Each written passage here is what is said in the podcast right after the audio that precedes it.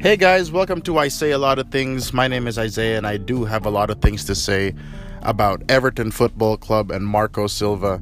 Everton, of course, just beat uh, Sheffield Wednesday in the League Cup 2 0. Um, it was a two straight fixtures against clubs from Sheffield. Obviously, the loss against Sheffield United in the Premier League at home at Goodison Park, and the cup match against Sheffield Wednesday. And um, starting with Sheffield United. Against Sheffield United it was it was just could be described as pathetic. There was no life no energy there was nothing on the pitch. It was dreadful. It was like watching Everton play under Sam Allardyce when everything was just slow and nothing was really going on no creativity no ideas. And it was it was it was putrid really.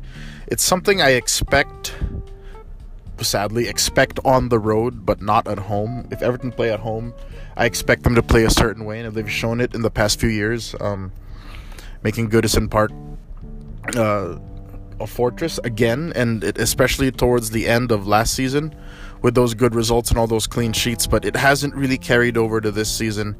Um, again, it was a poor display, and at the end of the game, uh, Goodison there was some smattered boos around the crowd. Goodison Park was booing uh, the performance of the players, and quite frankly, I don't blame them. But then, at least booing, at least they care. But if once once poor poor results follow, and you uh, you, you follow, and, and the crowd starts not caring, just decides to leave, then it's uh it's it's not good. It's really not good. But then, because then the fans will turn on everybody, and you know how how we can be with when things go really bad. It's, it's just vitriol and it's a bad atmosphere. But really, it's it's deja vu with Marco Silva and his tactics in in the in the league loss against uh, Sheffield United. The same old story. Tactically, the four two three one that we played last season does not work without Idrissa Gana Gueye. It just does not work. There's no one in the midfield to run around, be dynamic, you know, get in the face of the opponent, tackle, get the ball back. We just don't have that energy that Gana brought. So the 4-2-3-1 just is not working right now. And then if, if Everton you typically Everton starts the first 15 20 minutes of a game uh, well. They just don't score. And the moment Everton doesn't score in those early goals, you you see how a game goes. It's the same old story. Eventually, just start to pass it around, pass it around, passing that little arc from the left back to the defensive mids, just trying to look for space. We can't break down teams that bunker in. And eventually, if we don't score, if we don't keep on scoring, and, and luckily enough, we don't concede the first goal from set pieces, it, it becomes a 4 4 2. He will put either in Cenk Tosun or Dominic Calvert Lewin for uh, one of the midfielders, turning it into a 4-4-2, and and and like clockwork, eventually Theo Walcott makes an appearance. It's it's it's very reactionary and not really something you know planned. Against Sheffield United, we had five attackers towards the end of the game. Um, I'm not sure if we were playing three at the back, but or Gylfi Sigurdsson was dropping deep to to receive the ball, and five attackers on the field, and no real ideas on what to do with it what to do with it. it it's it's it, it's it's mind-boggling how um there seems to be a plan A, seems to be, but then once that doesn't work, which most times it doesn't, there seems to be no plan B, C, D. So it, it's it's, it's been terrible. It's been awful. And against Sheffield Wednesday, if Everton lost that game, against Sheffield Wednesday and crashed out of the cup, I would not know how it would be, especially with Man City coming up this weekend. I already had my notes just in case Everton lost against Sheffield Wednesday and and um and uh, you know it almost ended up that way if, if Dominic Calvert-Lewin didn't score those first two goals, which which were which were great, and thankfully he is finally scoring. It doesn't matter who the opposition is. If a striker sees the ball in the back of the net, that could see that could bring in a lot of confidence. But I already had my notes prepared just in case Everton loses. I listing all the things that could could uh, could occur, but again, um, it's just not good. But at least for the League Cup. Um, Um, Marco Silva did make some. Excuse me. Marco Silva did make some adjustments to his lineup. Um, Sigurdsson was dropped for Iwobi playing centrally. Sidibe came in for Seamus Coleman. Tom Davies finally made a start. I don't know what what uh, happened for him to not be even in the squad sometimes, but the move almost backfired with Tom Davies nearly allowing the first goal on a, on a, on a miss hit and error in the back. But thankfully, Pickford was there for it. But Dominic Calvert Lewin finally, finally, in the sixth minute, was able to score from a, a good ball from Sidibe. something that you don't really see Seamus Coleman making in terms of uh, daring passes. In the sixth minute, Dominic Calvert Lewin scored the first goal to put Everton up. And then afterwards, there was a nice bit of play starting from uh, Bernard creating the play, dribbling up the pitch, hitting a Iwobi running down the left, who cut it back to Dominic Calvert Lewin for a tap in. And Dominic Calvert Lewin, that is the run he needs to all be making all the time. Finally, putting himself in good positions to score in a professional like that, tapping it in is, is, is great. Where and where uh, Bernard was to create that play, that's where Gylfi Sigurdsson should be.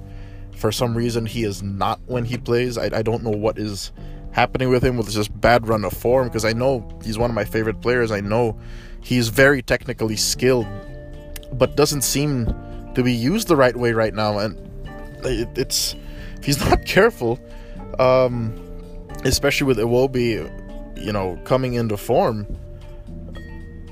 could Gylfi be dropped uh, for an extended period of time, at least in the starting eleven? I don't know. Um, so that was the first half, and Dominic Calvert-Lewin should have had his hat trick. Uh, good cross by Richarlison, who uh, to Dominic Calvert-Lewin, who should have headed the ball in the back of the net. Um, I don't know if he could have done better with that header, or if the keeper made a good save, uh, but that should have been three 0 Should have been a hat trick for the the former Sheffield United man who didn't play against Sheffield United, but played against the rival Sheffield Wednesday.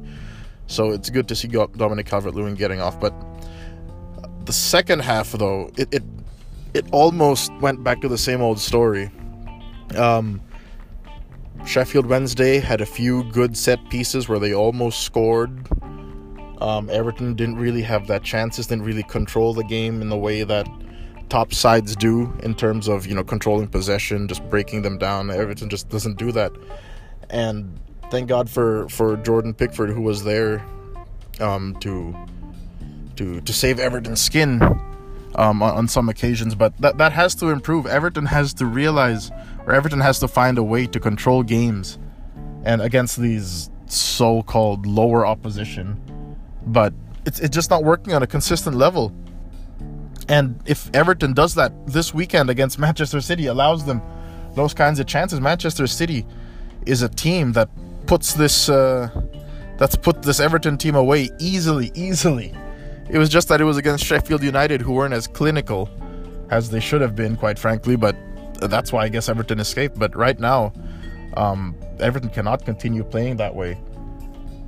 But right now, I can't really sound too negative about the 2 0 away win. But that's all that matters and now is that we got the win. Um, Silva persisted with the 4 2 3 1, but at least he made some changes to try and mix things up, try to bring some energy into the team. And um, I like. I, I, I like what he did. if he persisted with Gylfi as the number 10, I, I don't know if, if we would have won that game, quite honestly, and in current form. But this win gives gives Silva a, a lifeline. Uh, with all the rumblings that are, are going on, you know, you have you have saying people saying Jose Mourinho is, is the is one of the favorites to replace Silva should he be sacked. But do you really want to get into a cycle of sacking managers again? It's it, then it's all we do. We have no real plan. But that's the conundrum, isn't it? Because if Silva stays on and results don't improve, sometimes it'll be too late. But right now, the 2 0 win is something the team and the manager needed some confidence, and maybe there will be life at the weekend. Uh, even if we lose to Manchester City, at least you know we should we should see a performance that that that should at least tell us or show us that there is some improvement, there is life, there is something to hold out on in terms of hope on what this team can do. But it hasn't been that good. It hasn't been that good. It was a. It's been a terrible start to the season with all the optimism. Injuries are playing a factor. We all know that. Um, Gbamin, Andre, uh, Andre Gomes, they're both out. Uh, Gbamin obviously for much longer, and Moise Kean hasn't really uh, hasn't really started well. Hasn't scored yet.